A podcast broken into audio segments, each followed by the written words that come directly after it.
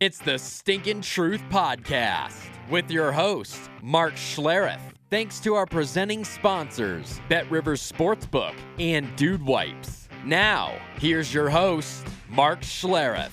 Hey, welcome into the Stinking Truth Podcast. Your host, Mark Schlereth, along with my co host, that is Mike Evans, Millennial Ben, producing the show. Want to thank our presenting sponsors. Great folks over at Bet Rivers. Bet with a winner. Bet with Bet Rivers. Download the app. Check them out at betrivers.com. Also, Dude Wipes. Love my guys at Dude Wipes. DudeProducts.com. Uh, enter the promo code STINK15 to get 15% off all your Dude products. Tell you what, once you uh, use the uh, Dude Wipes, you'll never go back. I mean, I t- a clean can is a happy can. I've always said that. Also, hey, by the way, speaking of your can, uh, check out my uh, green chili as well. You, you know, I tell you what, that'll clear you out, and you're gonna love it. You're gonna love it. Stinkinggood.com. Set up your uh, Super Bowl party. Order today. How are you, buddy? I will have mine. Yeah. Try, oh, hey, listen, Super Bowl Sunday. I sit back on the couch Mm-hmm. and it is a American tribute to greed and sloppiness. Do you know that I will just I will just get so full on Sunday. Do you know that Super Bowl? So, what do you think it ranks in the in the like in the American? The lexicon's probably not the right word, but from from the standpoint of holidays where the most food is consumed, where does the Super oh Bowl? boy. So like for a one day caloric intake, Yes. Yeah. I would still think Thanksgiving is number one. Mm-hmm. Uh, but I would say I'd say this is number two. Yes, you're 100 percent Am I right. 100 percent right? Okay. Hundred percent right. All This is number two. Over 1.4 billion chicken wings will be Oh. consumed. 50 million cases of beer. 50 million America. pizza, Pizza. French fries. Nachos. Oh man, I tell you what, it is a. Uh, one thing I'm going to insist that my wife make in the crock pot Swedish meatballs. Ooh, Oh. you love the Swedish meatballs. Oh, I love the meatballs. Mark. Mm, I wonder what Norwegian meatballs taste like. right. Right? They're Right. probably not sweet and tart. Oh. They're probably just have gravy on them. Oh, delicious. oh, So- I love this. Uh, well, Swedish Super meat. Bowl week is here. Yeah, I mean, how about it? How excited, excited? is this? Are you excited? Are you excited about Cincinnati Rams? Is America excited about the Bengals and Rams? Yeah, I think. I mean, I think America. Anytime it's the Super Bowl, you're excited, right? And I think uh, so cool for 55 or 54 years, 54 straight Super Bowls. Never a home team played in their home stadium for the Super Bowl. Last year, Tampa Bay won it in their stadium. This year, the Rams get a chance to win it in their stadium. But I think people are excited about it. I think people are excited about the Rams being there and Matthew Stafford and and I think people, you know, love an underdog story. They love the Cincinnati Bengals story. And so I, I think that part is exciting. You know, ratings wise, would it be better if, you know, if it was Kansas City and San Francisco or Kansas City and the Rams? Probably. But I mean, I'm excited for it. I'm excited for the matchup. I'm excited for Joe Burrow. I'm excited for the Bengals. I'm excited for the idea of guys who have proven themselves to be great players and gain the chance to crown their career with with that Super Bowl. You know, you take an Aaron Donald who you have repeatedly for the last few years said this is the best player in football. Mm-hmm. Bar none. This is the best player. So you'd like to see a guy like that get rewarded. I, think a guy like Stafford, who toiled for obscurity, anonymity, just just I think it's, been proven, maybe held, held back obviously by his surroundings in Detroit, able to escape and you know cap off his career or add to his career that thing that's been uh, missing for so long. You think about this. If Matthew Stafford and the Rams win a Super Bowl, Matthew Stafford's going into the Hall of Fame. Ooh. Because now we'll have the ring to go with the numbers. Yeah. Yeah. I mean, his numbers are, you know, he's always 4,500 yards a season. He's had, you know, a 5,000 yard season. He's always around 30 touchdowns. Probably has more interceptions than he'd like, but part of that, a large portion of that was playing in a situation in Detroit where Matthew Stafford has to be the man. Matthew Stafford has to make a few bad decisions. If we're going to win, Matthew Stafford's got to take a couple of chances with the football that you probably shouldn't take if you had a complete team, if you had a better football team. But we don't, so therefore Matthew Stafford go take some chances. So your interception totals are going to go up just because of that. But if Matthew Stafford ends up, and I've always thought, and you know this, that he's an elite level quarterback, but all of a sudden you win a Super Bowl and you have a couple more years of competition with the Rams, you're going to the Hall of Fame. You talk about a guy right now who's got 50,000 yard career passing and 323 touchdowns. Put a Super Bowl in there and then still be able to play for another three, four years Yeah. at a pretty high level. Yeah, you're right. You would he had he stayed in Detroit, continue to get, you know, beat to a pulp, never win a playoff game. Then then there's a big question mark, and you you probably don't. Like it's amazing. You you change the atmosphere, you change the narrative, you change, you know, the place where you play, and all of a sudden this is the result. Now all those things that happened in Detroit where people were like, well, I don't know if Matthew Stat, I don't, you know, and I'd be arguing with people all the time. Ah, well, why doesn't he win? How come he can't take his team to the playoffs? Blah, blah, blah. I'm like, you just watch. And, you know, you see what he's done here. And it's a couple of, you know, storylines are always big, Mike, but there's some good storylines here, right? Last thought on Stafford. Yeah. And I'm interrupting because I'm about to give you a compliment. God, I hate doing this, but I've Mm-hmm. had to do it with you calling it a long time ago about San Francisco. Don't let them get hot. They'll they'll be a real problem. Yeah. But back when Stafford was traded, you said, I'm telling you, this guy's an elite quarterback. And I, I I'll admit, I, I push back. I'm like, come on, man, if he's that elite and quarterbacks are so important in today's game because how they can single-handedly almost lift a team, why couldn't he lift Detroit? Yeah. in all those years. And and you know, to your credit, I'll give you credit. You insisted. No, this guy is an elite quarterback. Held back by his time in Detroit. And eh, based on this year, you were right. Yeah. Well, You were right again. I mean, I think a, I think a lot of times what what people see, like when he was with Detroit, there was always they always had a plethora of good receivers, of you know tight ends, guys that could play, and you see the highlights, right? You see, you know, you see uh, Megatron going for 1,900 yards in a season. You see some of those highlights, and you're like, wow, you know, they're compiling numbers, but you know, when you cover the teams and you start really looking at them in depthly, it's the things that they don't do well. They they can't dominate a line of scrimmage. He had one he had one running back that ran for over a thousand yards in that time. It was Reggie Bush. He had like a thousand three.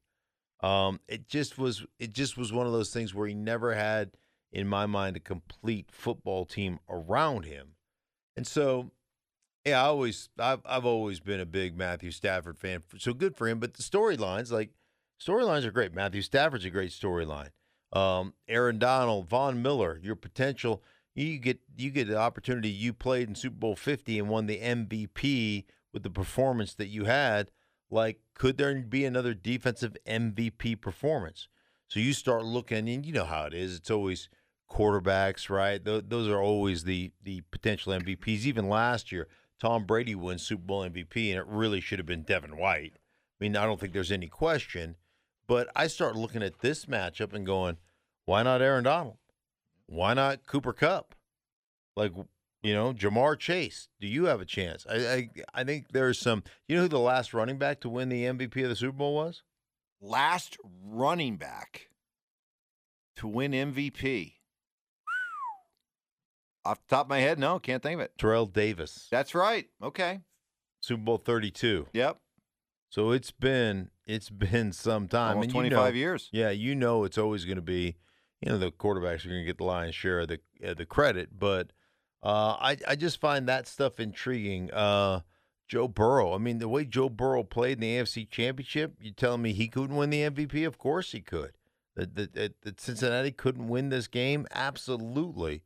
Um, I, I just think it's a I think it's a an intriguing matchup to say the least. You've played on three Super Bowl winning teams. You never Mhm. played on a Super Bowl losing team. All you know is winning. What about the Bengals as a a young team, one of the youngest teams in the NFL, walking into this kind of a week, this kind of an atmosphere? Will their youth helper hurt them? You know, Mike, I think that you've looked over the last few years and youth is never the issue. Sometimes the team that's been there before has played with the most like pressure. Um, so I don't I don't think youth I, I think that Cincinnati to a degree is playing on a lot of house money right now. And so I don't know necessarily that there is a lot of fear. They just seem to have, and it probably comes from their quarterback. They seem to have some some swagger about them. Um, you know, I mean they they've they've certainly earned it. There's no question. So it's exciting. I mean it's it's it's an exciting opportunity, and I think that you look at what they've been able to accomplish. I mean, look what they've overcome. They've overcome a game on the road against the number one seed where they gave up nine sacks and still somehow found a way to win that football game. Then they go off to Kansas City. They're down by 18 points. Kansas City is dominating the first quarter and the first half, and somehow they find a way to shut Patrick Mahomes and that offense down in the second half and end up winning that game 27-24. So, like there is a certain amount of hey, we're playing on house money. Nobody ever expected us to be here, and that's you know that's okay. That that's like let's just continue to go shock the world. Like that's that's a powerful position to play from, and I've played from that position. I've played that as as a member of a wild card team that went on to face a Green Bay Packer team that was considered a juggernaut at the time, and like there was you know nobody gave us a chance. You were you were covering the team. Nobody gave us a Yep. chance to win that game, Yep. and um, you know, and there was a lot of pressure to me that was off in that game because I'm like, hell, if we lose this, I mean, I think we're going to win it, but if we lose it, come on. I mean, nobody expected us to be here anyhow. All right. Well, we'll have a chance later in the week to really dive into the matchup and keys to the game and who you like and why. But some other NFL related uh, topics to get to the, the the fascinating coaching search, the controversial coaching vacancies. Another one got filled over the weekend. Mike McDaniel, Mm-hmm. all five foot seven, 146 pounds of him, the new head coach of the Miami Dolphins. Yeah, Mike's been doing it for a while. You know, it just goes to, like, it goes to show you, interestingly enough, like the Mike Shanahan, Kyle Shanahan coaching tree. Like, you go back to that Washington team that Mike was in charge of. LaFleur was on that team. Sean Pay, or Sean uh, Sean uh, McVay was on that team. Um, Kyle Shanahan was on that team.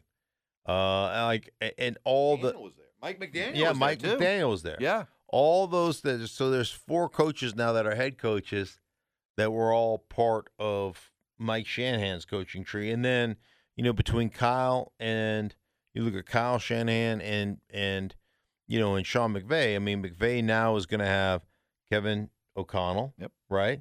He's going to have uh who else coming off that off that team? Oh, Zac Taylor. Zac Taylor. Zac Taylor. Nathaniel Hackett's off of the McVay or no, he's off the LaFleur tree, Right. which is off the No, the Kyle Shanahan. Kyle tree. Shanahan tree, right? So you yeah, you've got the Kyle, you've got the Hackett, you've got the you know the uh, Robert Saleh in the New York Jets. Now that's not offensive, but he came off of Kyle Shanahan's. So if you're looking at current head coaches, I saw this stat. Current head coaches in the NFL as of right now, eight of them have roots back to Mike Shanahan. Yeah.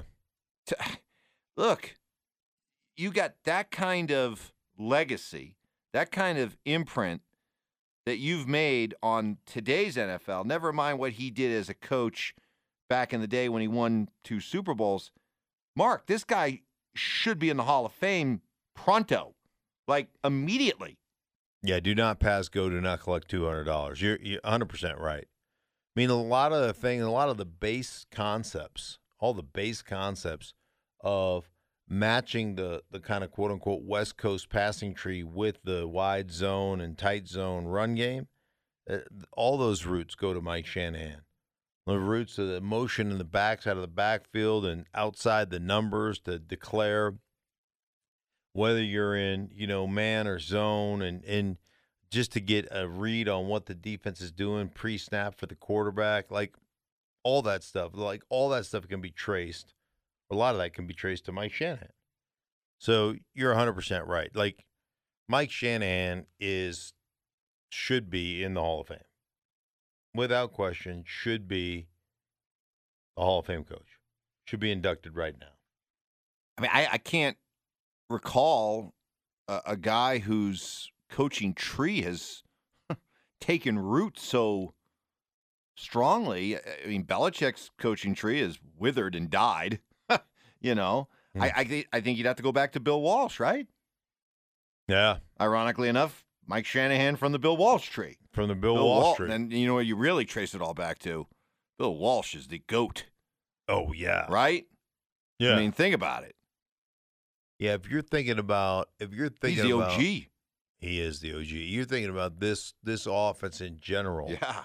that goes all the way back to those San Francisco days when they were a dominant franchise. You know, when they were they were just winning championships. Uh, it's it's pretty amazing, pretty amazing what's going on. And and you're 100 percent right. I mean, you look at all the teams that are running a form, just off like off the top of my head, running a form of what is the West Coast offense, right? I mean, obviously the Jets are running it. Uh, Cincinnati's running it. Cleveland is running a form of that. Um, and the Colts, uh, Jacksonville, Denver, Kansas City, you know, the Raiders. Gosh, uh, Washington. Eh, maybe not so much Washington. Um, but Half the league at least, right? yeah. Oh, yeah. I mean, I just going to Chicago was running that last year. Uh, I don't know uh, Eberflus what they'll run. Green Bay, Minnesota, yes, yes on both of those. Carolina is a yes. Um, morphing into it. New Orleans is a yes. Tampa's no. Um, it just is. It's pretty. Los Angeles Rams, yes. San Francisco, yes. Seattle, yes. Like you look at it, man. Over half the teams are running um, a variation of that of that offense. Pretty incredible. Pretty incredible. What a legacy. And uh, we'll see it on display, uh, you know, come Sunday with the with the Rams and the Bengals. So there you go. Should be fun. Should be a good week. Should be a great week. Can't wait to uh, continue to break it all down. Thursday, we'll have great matchups for you. We'll kind of talk about all those things. Hopefully, I think, well, Minnesota is Minnesota. I, I think there's only one team really left because right now, Houston is talking about Lovie Smith Right? being their main guy. Obviously, we know in Minnesota it's Kevin O'Connell. Kevin O'Connell. Right? So that leaves what, New Orleans? Saints. Just the Saints? Just the Saints. Only the Saints. Only the Saints. Okay. Saints the last to go marching in. Yep. All right. We'll see what happens. Uh, for Mike, I am Mark. Thank uh, great folks over at Bet Rivers. Bet with a winner. Bet with Bet Rivers. Download the app. Check them out at betrivers.com. My guys at Dude Wipes, dudeproducts.com slash or, or use the promo code STINK15 for 15% off. And uh, make sure you go check us out at stinkinggood.com. Green chili, queso dip. You're going to love it. Stinkinggood.com. For Mike, I am Mark. For Millennial Ben, we thank you so much for listening to the Stinking Truth Podcast.